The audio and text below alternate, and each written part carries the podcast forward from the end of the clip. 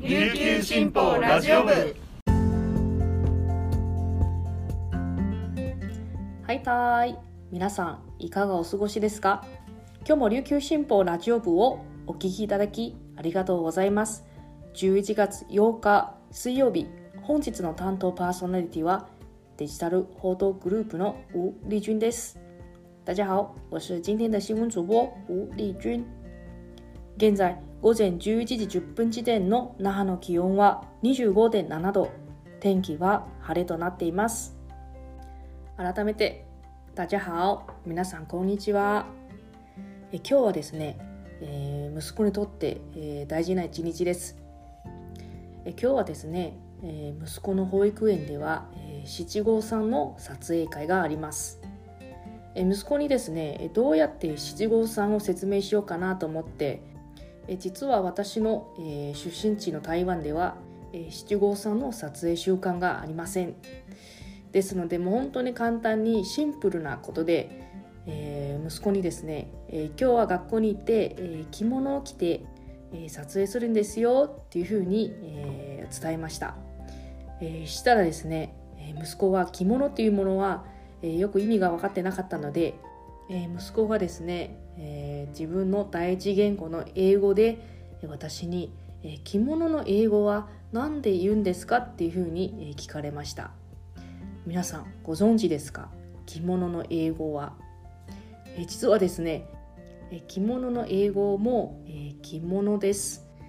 えこの言葉はですねえよく知られていますので、え説明しなくても着物といえば、え伝わるようです、えただし私の息子には、え伝わりませんでした。今日は、え本人着物を見てどういうふうに反応するのか私も楽しみです。はい。それではこの時間までに入った沖縄のニュースをお届けします。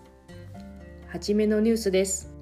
県内28市町村に水を供給する県企業局は7日受水市町村を対象に説明会を開き市町村への1立方メートルあたりの水道供給単価を2024年10月から23円26年4月からはさらに10円46銭の値上げを予定していると明らかにしました。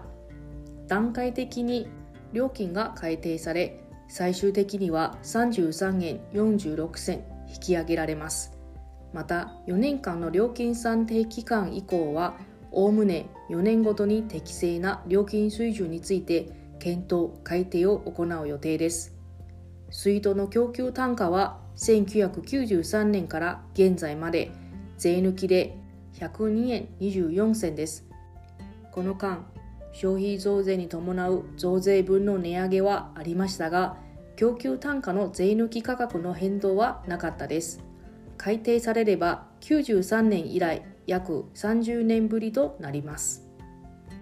次のニュースです。米ハワイ州で唯一発行されている法事紙ハワイ法治は6日12月7日付紙面を最後に廃刊すると明らかにしました。新型コロナウイルス化に伴う購読者の減少などが理由です。ハワイ法治は1912年創刊です。戦前から沖縄県関係者の動向を伝えるなどハワイの県警日系社会における代表的なメディアとして役割を果たしました。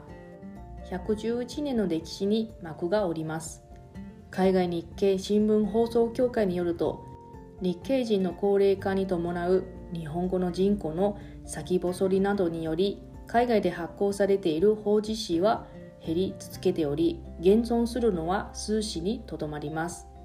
ハワイ法治の吉田太郎社長は11月7日付電子版で継続を模索してきたが発行を続けるのは会社の存続に大きな影響を及ぼすと判断しやむなく廃刊を決定したと説明しました。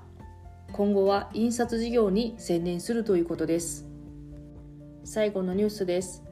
沖縄ポッカ食品の東村平の工場が建屋や設備の老朽化人材不足に伴い年内に閉鎖されます。従業員24人については会社が再就職を支援します。同工場で生産されている沖縄ポッカ三品茶やゴアバ茶は県内外の飲料工場に委託し製造販売を続けます。沖縄ポッカ職員は年内で解散します。工場は1979年にパイ工場として創業を始めましたが工場を運営していた会社と当時のポッカコーポレーションが合弁化し90年に飲料工場へ転換しました。3年ほど前から従業員を募集しても集まらない状況が続き工場の稼働時間を4時間短縮して操業していました。工場跡地の利用は現時点で未定です。従業員は名護市や大宜味村のほか東村からも5人ほどが通っています。同社は従業員本人の希望を最優先に東村の企業を希望する場合も再就職を支援します。以上この時間までに入ったニュースをお届けしました。今日紹介した記事の詳しい内容は琉球新報のニュースサイトにてご覧いただけますのでぜひアクセスしてみてください。今日も皆さんにとって素敵な一日になりますように。それではまた。再见。